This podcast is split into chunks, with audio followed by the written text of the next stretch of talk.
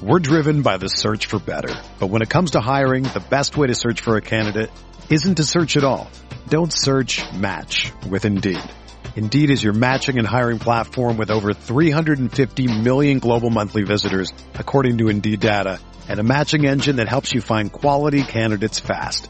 Ditch the busy work. Use Indeed for scheduling, screening, and messaging so you can connect with candidates faster. Leveraging over 140 million qualifications and preferences every day, Indeed's matching engine is constantly learning from your preferences, so the more you use Indeed, the better it gets.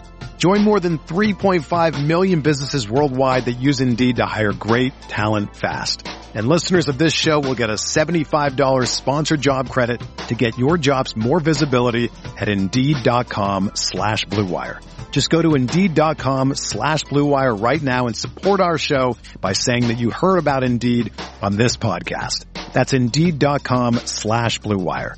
Terms and conditions apply. Need to hire? You need Indeed.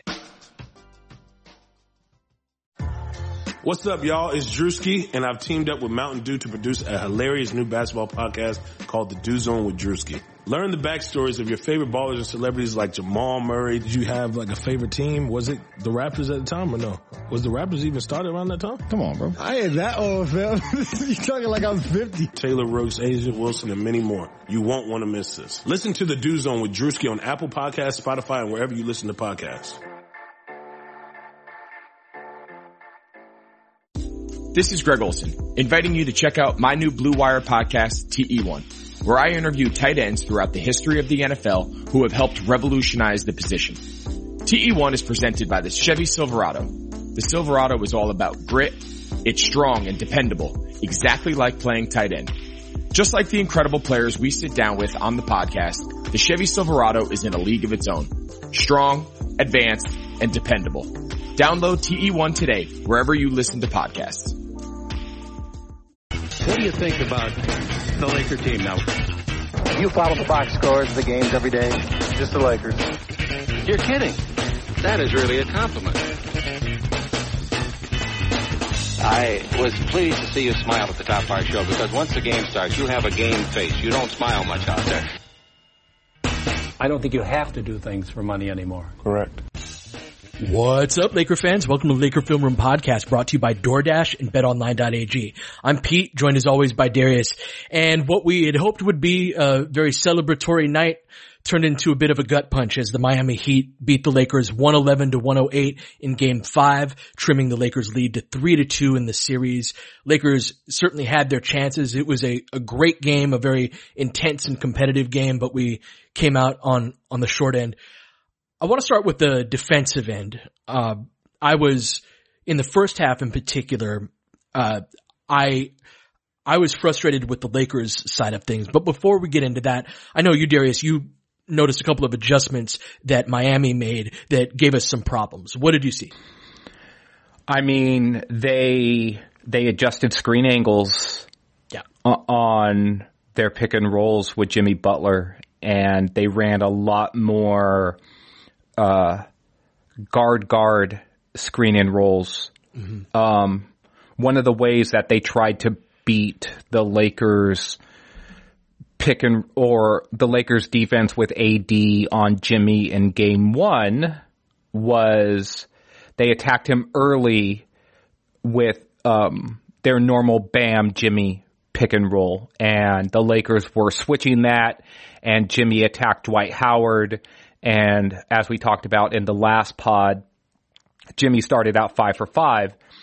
And then in the second half, the Lakers really adjusted by, um, by showing more with their guard and then having AD go way under on screens and then trying to meet Jimmy back, you know, um, Jimmy would probably take up one third of that space and then sure. AD would take back the other two thirds. And it was sort of a, a give and take, but the Lakers were comfortable with that. Mm-hmm. Meet him in it, the mid range. Yeah. Yeah. Meet him in the mid range with AD showing length and, and really sort of making Jimmy second guess on taking that, that jumper. It, it turned Jimmy w- way more into a passer and it made his offensive game um, lose rhythm, right? A- And I think we saw that with the results in the last game.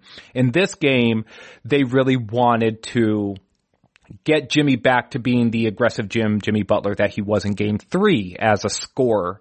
And the way that they did that was by changing the screen angle on AD to, instead of setting it on AD's, um, shoulder, right? And, and allowing AD to get underneath, they were screening him almost at a 45 degree angle on his hip.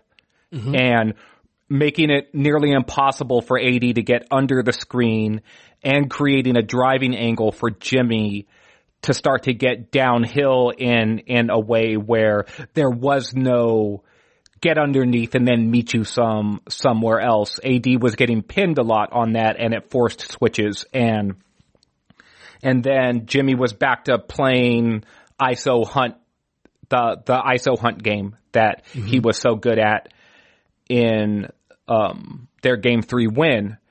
And and look, credit to the Heat for that adjustment, and but really credit to Jimmy Butler as well. He was hitting, he was just hitting a lot of shots, man. Like, um, I know that we, I think I was frustrated with some of the Lakers' defensive intensity in general. Um, but a lot of this was just a shot making game, especially in the first half. And Miami was making shots and the Lakers were not.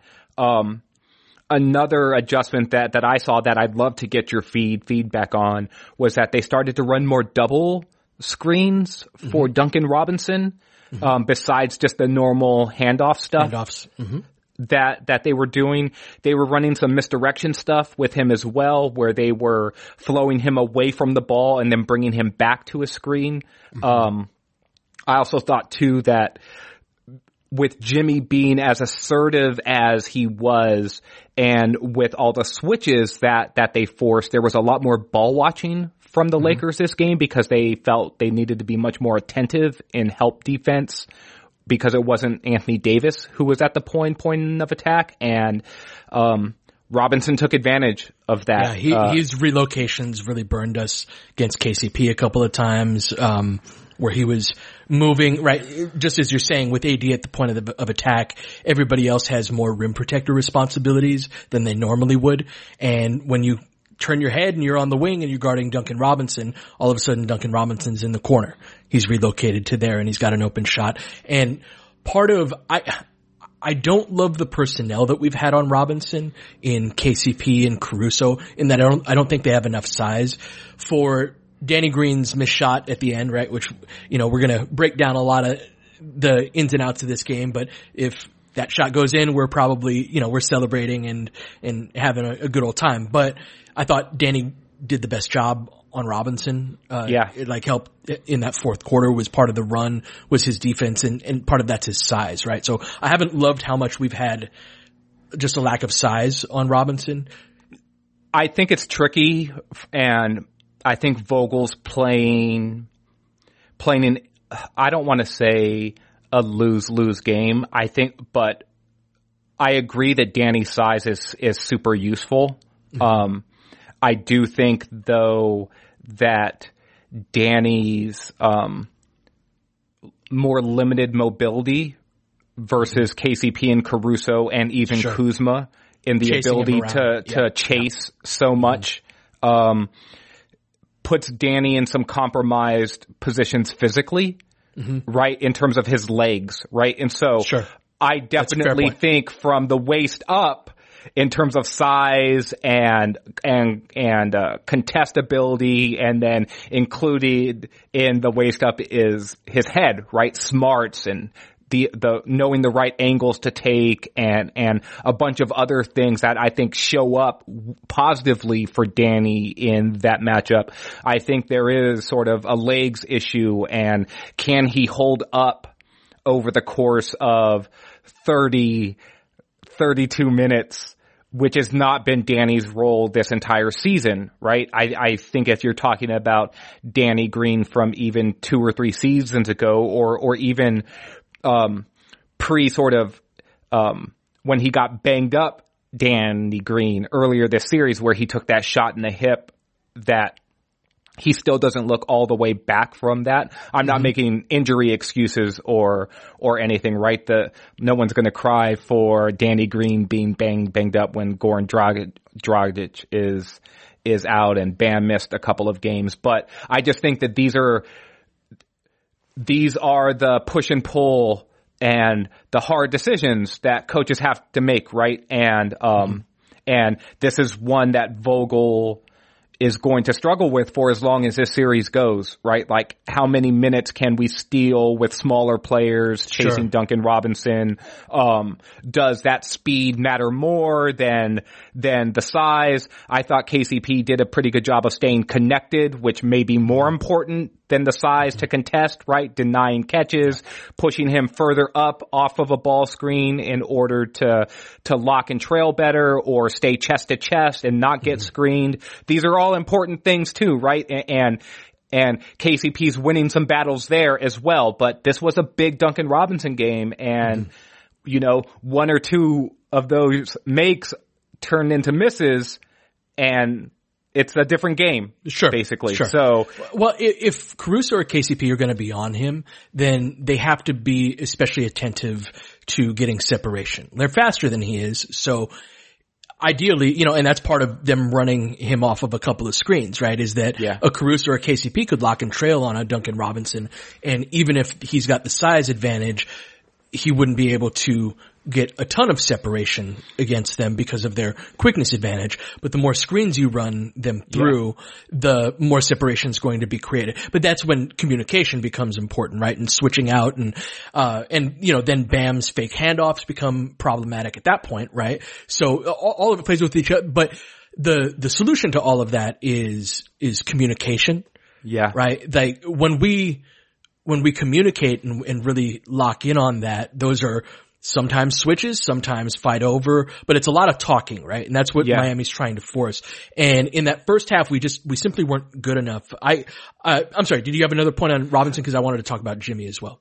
I, the last thing I, I was going to say about Robinson is that when he does have a smaller player on him, then his own physicality comes into play. So he had a great, um, he had a great play where he sort of like did some hand fighting with, well, with Caruso. He shoved Caruso off. Caruso sort of like fainted a little bit backwards, like mm-hmm. wanting to draw attention to that, but that allowed Robinson to get some separation. He came off and hit, hit a three. Another three, Robinson created some separation and then it was just bad luck. Caruso collided with KCP. KCP, Uh, you, you know, he comes off clean and he gets an open look in other games where, where Robinson's not as hot. Maybe that back rims instead he drills it, right? And Sure.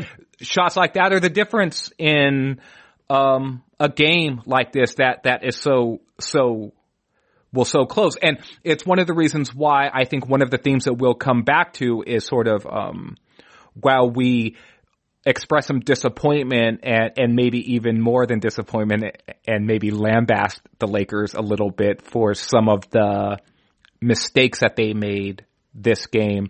The flip side of that is to credit Miami for stepping up and playing well and, and hitting the shots, man. right? They, they were just super good. And I think that that probably plays into one of the points you were going to make about Jimmy. So I'll let you get back to that. Sure. It, well, we made a good deal of mistakes defensively, especially in that first half for a finals game, right? And I was just, I, I was watching now and just going, they're capitalizing on every mistake that we make. Yeah. They're making every shot. And even on some possessions, like we play good defense for most of the possession and Jimmy hits a, a step back three and he's going to do that. And Lord knows LeBron's doing that on the other end, right? Saved Yeah. multiple possessions. We'll get into LeBron. Obviously, we'll get into to AD. I wanted to talk, focus more on the basketball to start out this, uh, like the on court adjustments in this, rather than because I know there's a lot of you know disappointment, and, and we we all wanted that one. That was a gut punch. That game was a gut punch, but there were there were reasons it got to that point. Yeah. Right. Um, that was what, like a 11, 12 point game at some point in the fourth quarter. And we went on that big old run. Um, we, we were, we were sloppy for a finals game in ways that Miami just, they jumped all over every mistake that we made. They jumped all over it and credit to them for that. It, it was more so than normally happen. Like in, in a normal game, even in, in high level games, you can get away with some of those. We got away with very few of our mistakes in this game. I think there were two or three possessions where I felt like, oh, they missed one? Uh-huh. When the Lakers like miscommunicated or a play where the Lakers were probably tired, LeBron decided, you know what, like I don't have it in me to close out eight feet and run at this shooter right now. Um, and then they missed, right? But I could probably rattle off six to eight plays off the top, top of my head where I thought to myself, oh, that's a mistake and the Heat burn them. Like mm-hmm. one one example was um, a play where Rondo was defending Kendrick Nunn, mm-hmm. and and Kendrick, and this was a really good Kendrick Nunn game as well, right? Like not to the level of Robinson, but Nunn really helped them this game, especially in the first half. And in the first half, um, little side screen and roll action, Rondo um, Nunn's left-handed, so he's coming up the right sideline and trying to go middle, coming off of a handoff actually, and it's not a screen and roll. They execute the handoff to Nunn, and Rondo, instead of fighting over and chasing in order to try to recover and then make Nunn reset, he does a lazy reach around to try to poke poke the ball mm-hmm. away. There's no gambling, help. Yeah. Mm-hmm. Like there's no help there and Nunn steps into an 18 footer. Now, on any other given night, right? Even though that's a wide open shot, an 18 footer for Ken Kendrick Nunn is still probably a, a 38 to 42% proposition, sure. right? Like it's, it's, You'll it's a good it. shot for him. A 40% shot is, is good enough on a jump shooter, right? Like a jump shooter is going, if that's a good look for him. But I just felt like the way the Heat played this game, those shots were like 80% shots, 85% shots because they almost all seem to fall for them. And, and again, in a high stakes game, in a high leverage game where the pressure is on and it's win or go home, credit to them for stepping up and knocking down those shots. But I felt like the enabling that the Lakers did, um, with some of the risks that they took for some of the poor angles, for some of the lack of execution, um, that yeah, played, that played a part. Yeah, let, let's, I want to talk about Jimmy, right? And, and how they look to attack us with Jimmy because it was something that was both on Jimmy's possessions and, and other players' possessions. But when you are hedges against him on the pick and roll. They were having their guards, as you said, or Duncan Robinson setting a lot of ball screens. Uh, the play where he got to the line at, at the end of the game was, uh, he, he rejected it and Keith bought, and that happened a few times, right? Where he just rejected away from the, the ball screen. And if that's something that AD, like you can't let the reject happen and have him get all the way to the rim uh, and, and I'm, you know, wondering how, how good AD is feeling, right, with his leg and, and with those issues. But in the first half, it was more, we weren't squaring our hips and getting in a defensive stance on their ball screens and on their handoffs. And they were just getting too deep into the paint before we really walled them off. And if you're turned like that, little bumps, which Jimmy excels at these bumps, right? The, if you're not squared and anchored, he's going to give you a little nudge and it's totally illegal and you're going to be bumped off a little bit and he's going to, he's going to hit some like squirting five, six foot shot that just, yeah. He, he plays with such a low center of gravity that if you are, if, and so he's going to get under you a lot regardless, but if you're not in a stance and if you don't have a strong base, you're dead against mm-hmm. him because he's just too strong. And just like you said, these are legal plays. He's not dislodging. He's not shoving off no. with his off arm. He is just playing lower than you, um, in what is a classic advantage style play in every contact sport that that is played, right? It's mm-hmm. the same in football. It's the same in hockey. It's the same in basketball. Um, it's the same in soccer, right? Yeah. Like you get lower, you then play with a wider base. You get underneath a guy, you knock him off balance and you take the real estate that you mm-hmm. want. And Jimmy is a master at that. Absolutely. And so that not getting into that and squaring up with him earlier, and this was true of, of Kendrick Nunn as well. Uh, we just let them get too deep into the paint and collapse our defense off of off of their actions. And that and the miscommunications on his ball screens and on his on his rejections um, just yeah can't can't have that. And then yeah as we said the Duncan Robinson relocations just a lot of communication issues a lot of you know two two guys go to one offensive player leaving somebody else open and again, Miami exploited all of it. Now, um, I want to talk about the bench. Do you? Brutal game from our bench.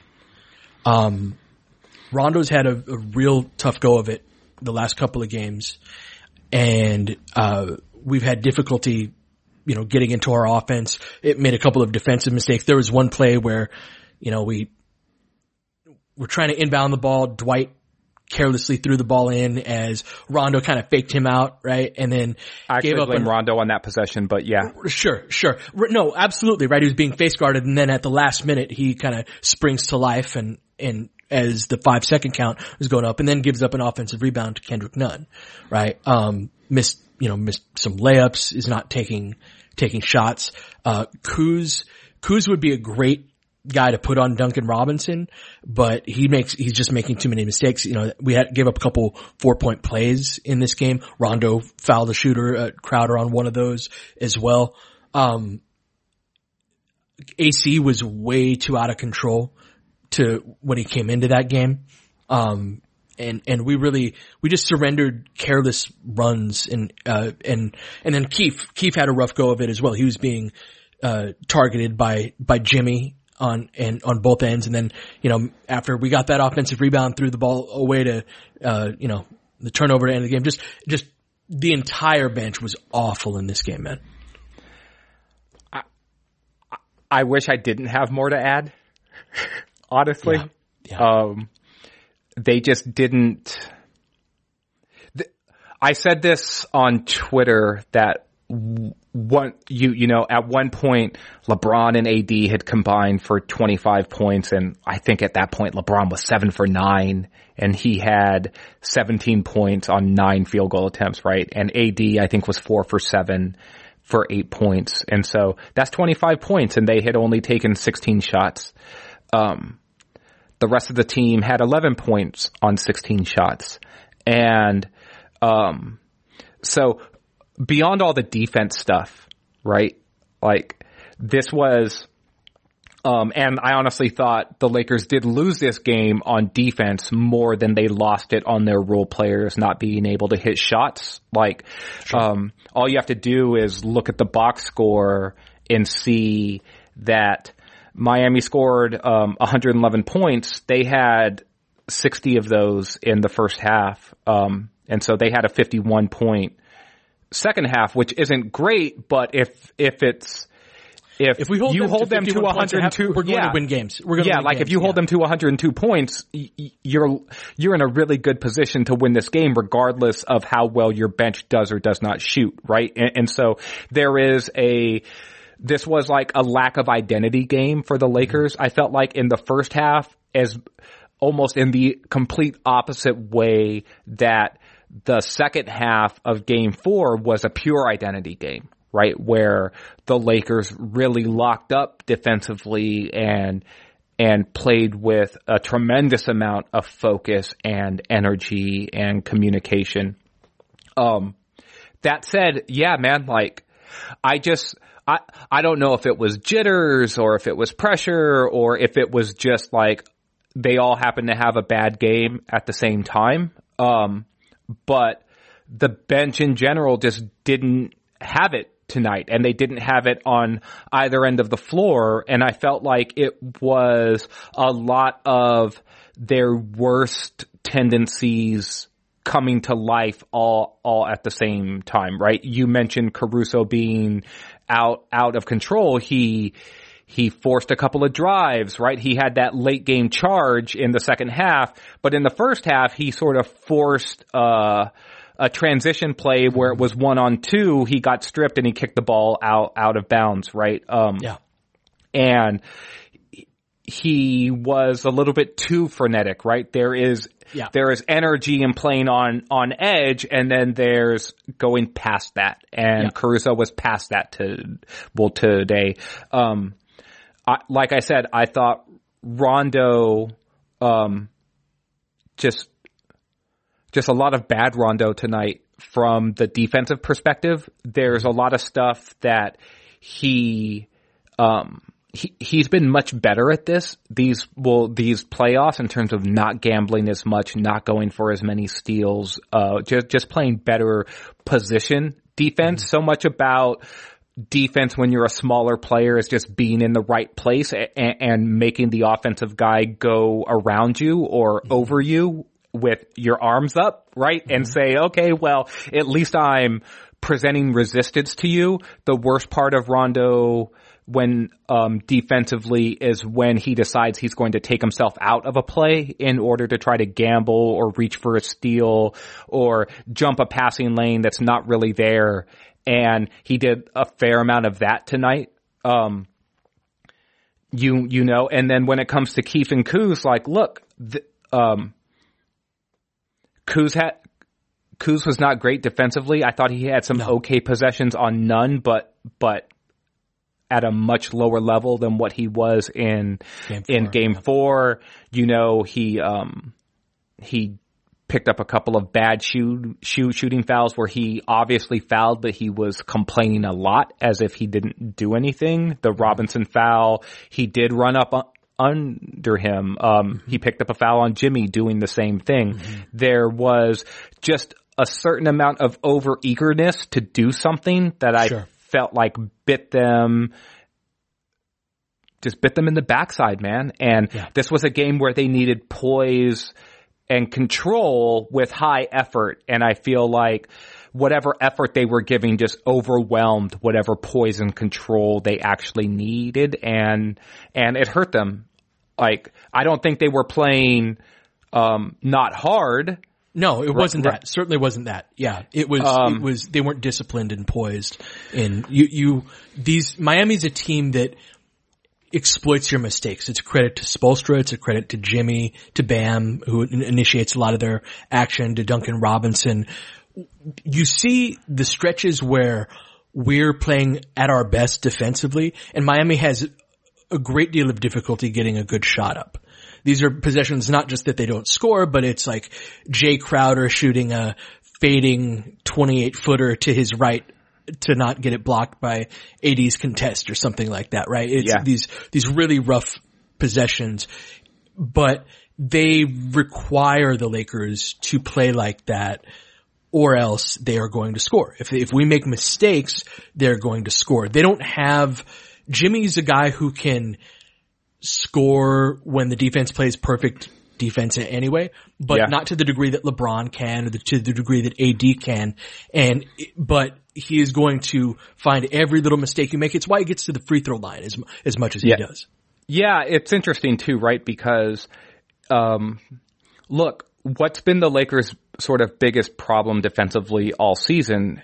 It's been defending big wings, right? It, it's one of the reasons why the Clippers hung out there as some sort of albatross that that everyone figured was really going to give the Lakers problems. It, it was because of that Kawhi Paul George duo. Well, Jimmy's in that same mold. He is a power wing and um it's interesting because they started the series with LeBron on him, but they went away from that as their main adjustment to put AD on him, which I think speaks volumes, or maybe not volumes, but I think it says something about the difficulty that Jimmy was sort of giving LeBron with all the screen actions and handoff stuff and all of the all of the misdirection stuff that sure. that plays into what the Heat do with Jimmy in the center of, of a lot of that.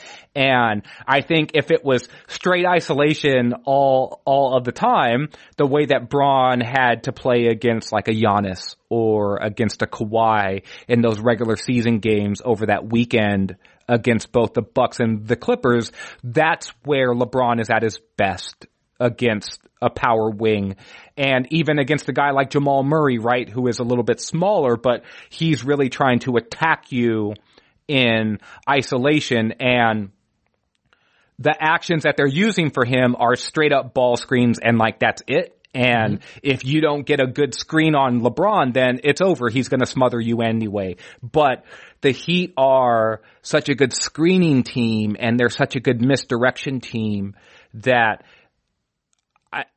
Vogel went away from Bron on him, and mm-hmm. um, now you're sort of sacrificing AD to guard Jimmy Butler, and there was I think to really strong success in game four and to diminishing success in game five. Some of that was, I think, related to AD's injury. Do you want to talk about AD being banged up at all and, yeah, and how much you thought it played a part in things? Do you want to go to break and then pick yeah, it up there after? Let's, let's take a break. Uh, and I want to talk LeBron and AD for different reasons. Uh, that was an all-time great LeBron game, uh, all-time great finals game. Uh, unfortunate we couldn't come out with the win. And I want to, I want to discuss that and yeah, AD's condition and what we expect moving forward. So let's throw it to break. And when we come back, we'll talk about that. You've counted on restaurants and now they're counting on you. And while their dining rooms may be closed, they're still open for delivery with DoorDash. DoorDash has saved me on many nights where I've been working on an LFR video and I haven't had time to make anything. And it's been so convenient to have the food that I want to eat show up at my door. And now they do that in a way where your food will be left safely right outside of your door with the new contactless delivery drop-off setting. You can choose from your favorite restaurants like Chipotle, Wendy's, and the Cheesecake Factory. Many of your favorite local restaurants are still open for delivery too. Just open the DoorDash app, select your favorite spot, and food is on its way. Many of your favorite local restaurants are still open for delivery too. Just open the DoorDash app, select your favorite local spot, and food is on its way. Right now, our listeners can get $5 off and zero delivery fees on their first order of $15 or more when you download the DoorDash app and enter code BLUEWIRE. That's all one word. That's $5 off and zero delivery fees on your first order when you download the DoorDash app in the App Store and enter code BLUEWIRE. Don't forget that's code BLUEWIRE for $5 off your first order of $15 or more with DoorDash. So I think the biggest factor that looms over this series is Anthony Davis's health. He said afterward that uh, Andre Iguodala stepped on it the second time. Right, the first time he went down, God, man, that was that was scary. The way it looked, where he was grabbing, um, you know, your mind goes to dark places there. But thankfully, he did not go back to the locker room. Stayed on the bench, like you said, ended up playing 42 minutes in this game. The second time, he got stepped on. It really looked to, to hobble him. I thought that he had to give Jimmy a little bit of extra room that gave Jimmy a couple of mid-range jumpers that I think AD would have been able to contest a little bit better normally. Uh, but can I just say too that he, mm-hmm. he also gave up the switch a lot more. It, mm-hmm. it, it, if you remember game one when Jimmy rolled rolled his ankle Great point. and how yep. and how easily Jimmy gave up switches against LeBron, um, it was eerily similar to that, but with the tables turned against the Lakers this time where they just kept screening AD and he just kept giving up the switch and then Jimmy got to work against, you know, Morris or mm-hmm. whoever. Anyways. No, that's a great point. And that's something that if he's feeling better, does he fight through those a little bit more? Um, we, certainly need him as close to that as possible because yeah, giving up those switches, they obviously wanted that Morris matchup. They want the Kuzma matchup. They want KCP, although they didn't get that that often in this game. Um, yeah, the, so much of what they do is based on Jimmy ISO hunting and we need to not allow them to have that as often as possible. And so yeah, AD needs to be able to fight through those screens to get that. Um, the way the game shook down, I thought that was the biggest impact of AD's injury in that it was a LeBron game offensively and spacing wise. I didn't really have complaints, uh, especially, yeah, for most of that game. I, I, was, I thought we played, especially the starters, right, were, were really good on the offensive end. And, uh, what what do you think the impact? Did you see beyond the you know the Butler AD combination? Did you see kind of AD being hobbled impacting the game beyond that? More in like the intangible ways that AD is just a difference maker. Sure. Um, going to the offensive glass, um, being a more active helper, mm-hmm. right? Um, I do think that there's probably a possession or two where he's not so eager to just set, set a screen, maybe get a switch for Bron to attack a Jae Crowder and then just mm-hmm. go stand in the corner. I do get that it was a LeBron offensive game, but I can almost guarantee to you that with LeBron playing as many minutes as he did and with the type of lift that he had to to perform offensively, he would have loved to have been able to like, oh, we got to switch. Let me throw it to AD on one of these sure. possessions, right? Good, just to sort of point. get, yeah. just, just to sort of get his bearings. But AD was clearly, um, so hobbled that he was in no position to even fight for position or even come back and like screen and rescreen right? Mm-hmm. So there is like a certain amount of flow and rhythm that comes from how you want to play out a possession. And so even if AD is in the corner, maybe even cross court or in the paint, maybe because he's trying to already pre-establish position for offensive rebounding, if there's 10, 12 seconds left on the shot clock, that's still time to mm-hmm. come and say like, oh, like, let's run another one. Sure right? Sure. And so I think that there are there we've talked about this a lot on the pod, but there is a domino effect within a basketball game where um, something happens and then it triggers you to go in a new direction and then now you're on this new path and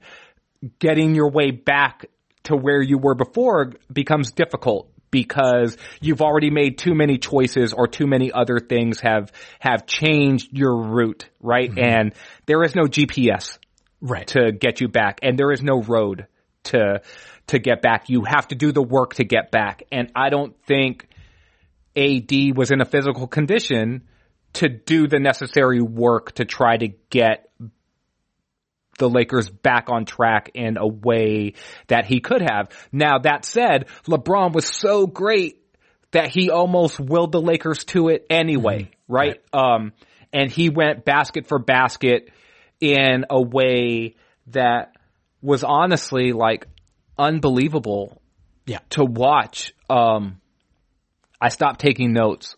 I stopped tweeting and I was just sitting there marveling yeah. at this dude, um, pushing the rock uphill to a certain extent because mm that's how it felt. Mm-hmm. It re- like Miami had been in control the entire game and it was LeBron who was pushing the rock uphill to get his team back into it to, um, every time I've made the tug of war analogy a bunch, right? But every single time the Lakers got even or ahead, the Heat would give that rope one good tug and bring that knot just you you know mm-hmm. six inches in their direction, and then suddenly you you have to pull hard again to try to yeah. get it back even or get it back on your side. And it was really LeBron mm-hmm. who was doing that. And it, so when you talk about was AD being banged up, like how did that impact things?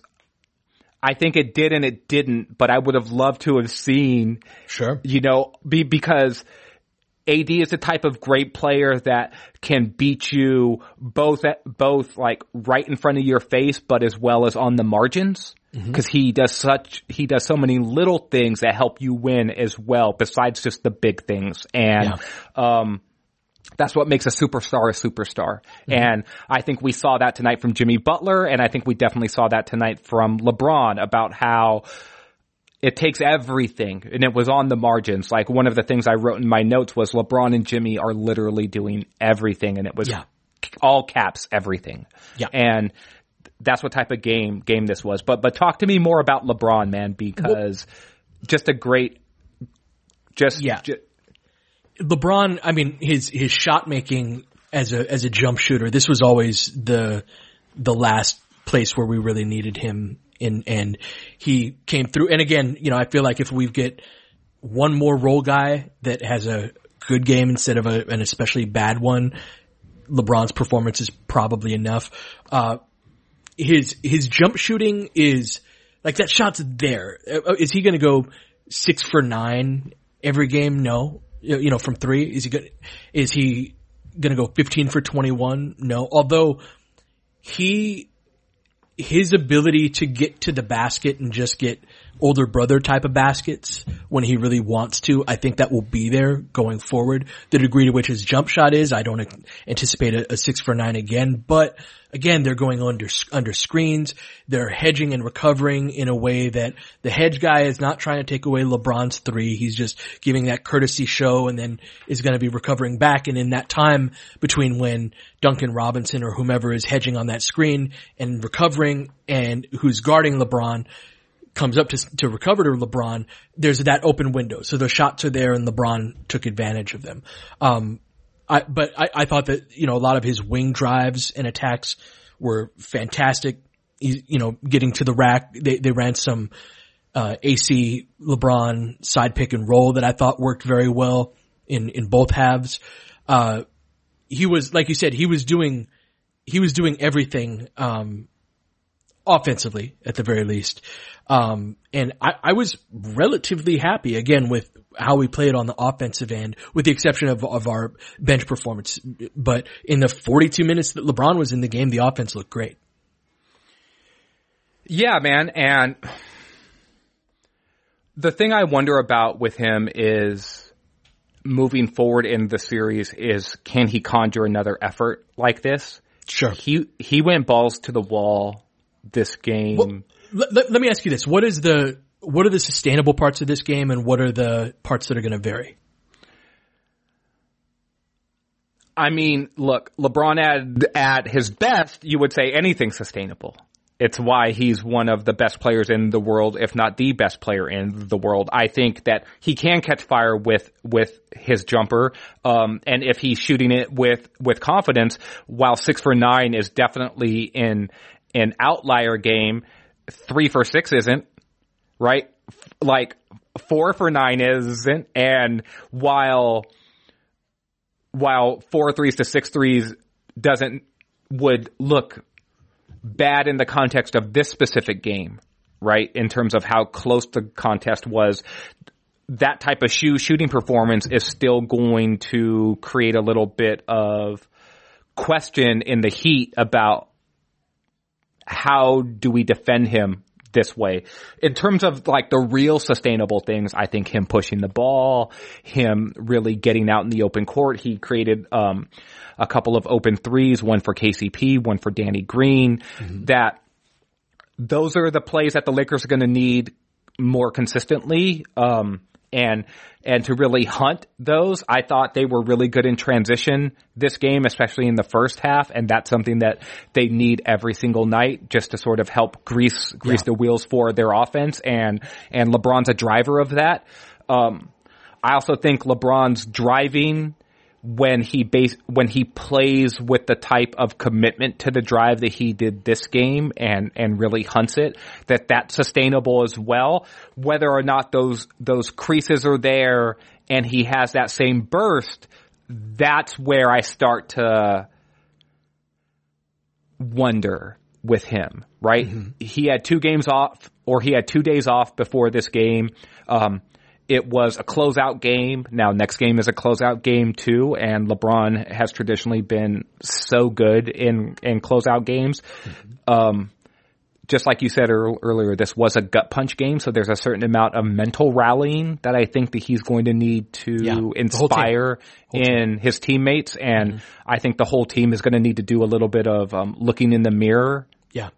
this game themselves.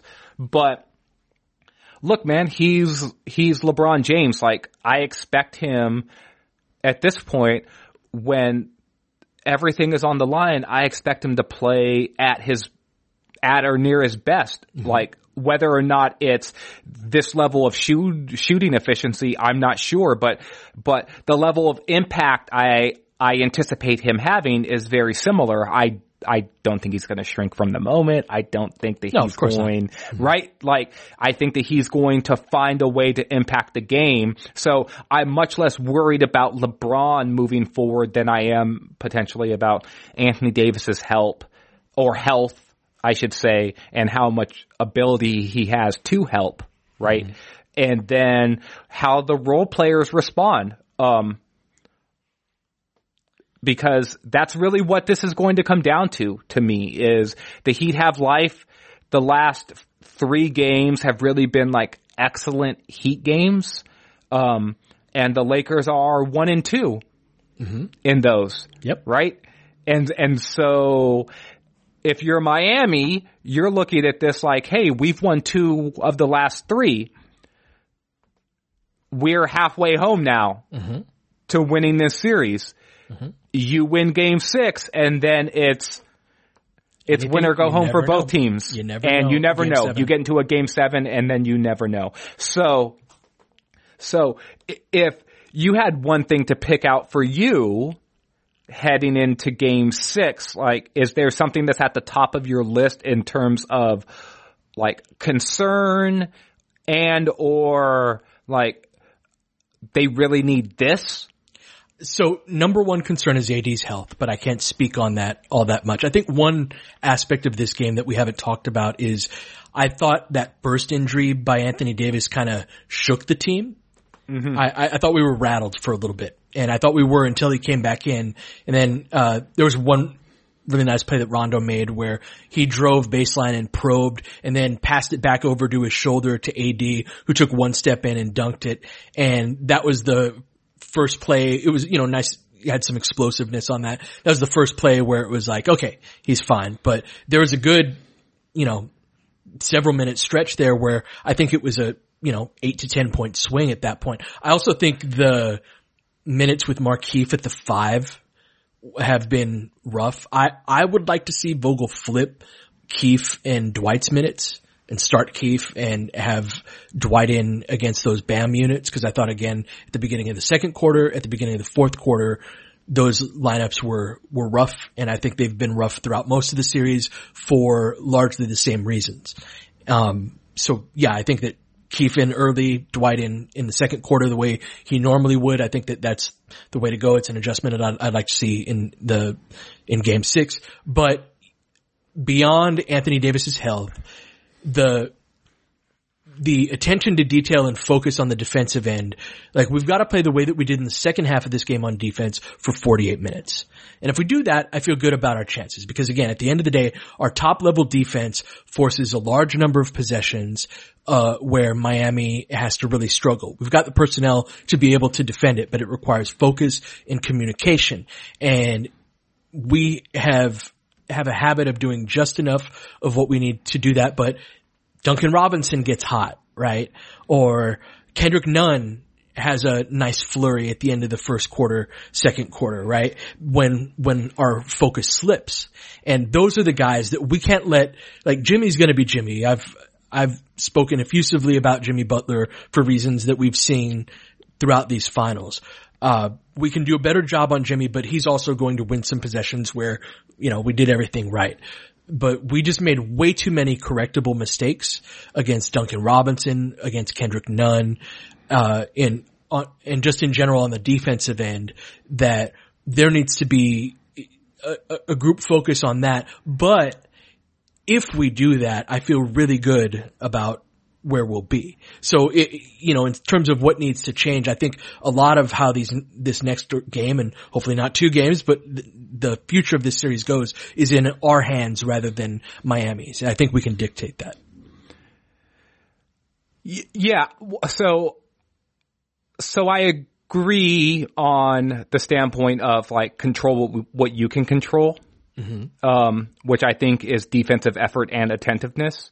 Um, the Heat, the Heat test you so much, right? That they're going to put you into positions to make mistakes. They're mm-hmm. going to put you in positions where you are going to fail, 100%. where and so I don't want to make it seem like the Lakers just control, like they control their own destiny just by coming out and playing good, well, well, good defense because that's a, that's a challenge based off of what Miami's doing as well in a different way that I think any other team has challenged the Lakers oh, defense, oh, right? Absolutely. Like the, They've right. got a lot of the great aspects of what Denver does, but with a, a wing that can ISO, right? And so they've got, yeah, they, they can, they can challenge it. It's, this is no disrespect to Miami, of course, right? They, that's why they're here is they're going to put us in more of those situations. But I'm talking about our defense relative to Miami. There's a yeah, good yeah, version yeah. of our defense against Miami and there's a bad version of it. And yeah. that, you know, adjustments need to be made. Like that last play, man, where Keith showed, I, I don't know if Keith showed on the wrong side on that or if AD, you know, was not going to let him, I, I don't know what the coverage was on that, but that was that I was, know Bron still got clipped by the screen, right? And so sure. so regardless of where Morris was supposed to be, Bron still got clipped enough where he was unable to move with Jimmy. And, and so a part of me, what, whatever sort of mis, miscommunication it was, I know that AD was on the same side of the lane as LeBron James was, mm-hmm. right? Um, and Morris was not, and so was Morris. Sure. So all three guys can't be on the same side of the floor, mm-hmm. right? In but, but those any are the types action of things. So, so that's not like that's not something that Miami like. Sure, that, that wasn't anything like that's our mistake. Yes, right. And, and there's all sorts of like it's no. That's why they're here. Is they are great at putting you in positions where you're going to make mistakes. Like Spoelstra ran this ATO that I don't even know if they scored on it. I think they did, uh, but it was like five, six passes deep or in actions deep before it got into what it was supposed to get into. I was like, damn, that was that was beautiful, right? How many actions actions in the sequence? So that said, though. Th- Miami only is tangentially related to what I'm talking about. I hear in you. A, in a self-scouting type of way, right? Like, I hear you. If, if we do what we're supposed to do, it, like, that's the thing is Miami has to exploit our mistakes. Yeah. To score at a high level.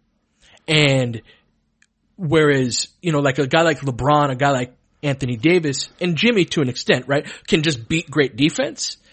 But so much of what Miami does throughout a game is dependent upon, and they're going to put enough attacks where if you're putting six, seven actions into a play, all the defense has to screw up on is one for somebody to be open and you to exploit it. But I've also seen the version of this Lakers team that communicates on those and that is locked in. And so it's just a matter of like, can we do that for 80, 85% of our possessions instead of 60, 65% of our possessions? And yeah.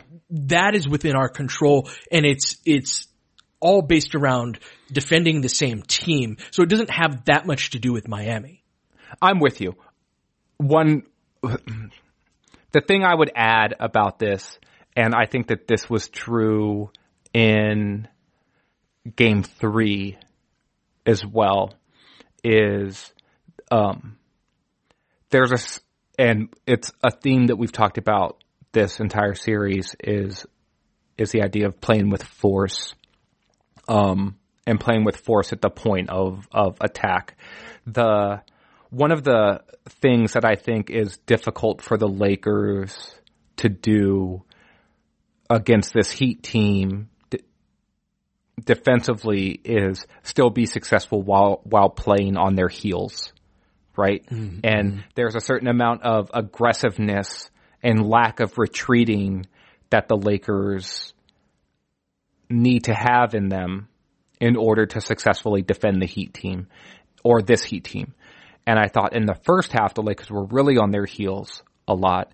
They were really ceding a lot of space and real estate to to Miami. Great way and yeah. and that put them in positions where it's easier to make mistakes because the best the best attribute this Lakers defense has is when they're aggressive, right?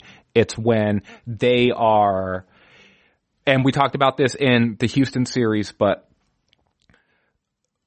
you and I both wanted the Lakers to scramble more. We both wanted them to double team more mm-hmm. because we felt like when they were playing that way, yeah. it was them who were saying, like, we're going after you. Right. And you have to then beat us. And it does, and we don't care if we're r- running all over the floor and, and having to scramble and close out multiple times and make multiple efforts because we're doing all of that because we want to, not because you want us to. And that same idea oscillated a lot in the Denver series. Mm-hmm. And I felt like when the Lakers were really struggling to defend the Nuggets, it was because it was Denver who was dictating the terms of, of their offensive possessions way too often against the Lakers. And the idea that you started out this whole, um, this whole part of the pod with in terms of what the Lakers can control and what they can do defensively and that attentiveness that they can bring to to to the floor. It's that idea again. It's it's playing with purpose, it's playing with force in a way where they're not getting put back on their heels, where Miami is the one who's saying react, react, react, react, react. The right. Lakers need to find ways to make the Lake to make the Heat react more. They did that in the second half of this game. Mm-hmm. They did it in the second half of game four. And in game four, they won. And in this game, they lost. And the they lost for a variety enough, of reasons. Though. The second no, it's not enough. It's not. They scored 60 points. You shouldn't score 60 points in a half in a finals game at the levels of competition and defense that that's a, you can't allow 60 points in a half. You just can't. I know their shot making was phenomenal. They exploited pretty much every mistake that we made. Hats off to Miami. You cannot give up 60 points in a half at this level of basketball. And now we find ourselves in a place where, you know, one of our superstars is not 100% physically. We'll see where he's at on Sunday. And, uh, yeah, we're in, we're in for a fight we're in for a hell of a fight these last couple of games. So game six is on Sunday. You got any last thoughts or last uh, things you want to wrap it up with? All right, cool. Then we'll wrap it up. Uh, game six at 4:30 p.m. Pacific time. Uh, on Sunday. We'll be here to cover it, hopefully with, uh, with good news and celebration, but Lakers are going to really have to bring it on both ends of the court in order to get there. But until then, you've been listening to Laker Film Room Podcast. We'll catch you guys next time. Baynes has got it in low to McHale. McHale wants to turn. He's double team. Just pass out of front. Broken up by Worthy. Tip to Magic. Worthy dies on his belly. Magic scores. There's Magic got it. Magic fires. It's good. They will. Lakers win the game. The Lakers win the game. Campbell in and out. The ball is tipped and it's saved. Three seconds left. Here's Van Exel. This is for the win. He got it. Kobe Bryant, 48 points, 16 rebounds, an amazing performance by Kobe. shot that ties an NBA Finals record. A lot of Laker fans well, sticking around for this. You're seeing something that's very rare indeed. A Laker to get MVP chance right, in Boston. In Boston. Of all places. Are you kidding me? I know Red Auerbach is uh, rolling over. Kobe, hard to believe. Are you kidding me? Unreal. Are you kidding me? How strong was that? A triple on a fall away in the corner with a shot clock down. Lakers by three. Ryan spinning in the lane. Back for Gasol. Freddie's pass. And it's back to a three-point game. And the critical part was Pierce was jogging back. Didn't bounce the floor. It's a two-for-one situation. Kobe Bryant picked up by Bell. There's the move. Two. One. Missing. Unbelievable. Bryant. Yes. And then with a little tap to Alvin Gentry. Add insult to injury, Kobe. I mean, what a shot. I mean, you can't defend that. Are you kidding me?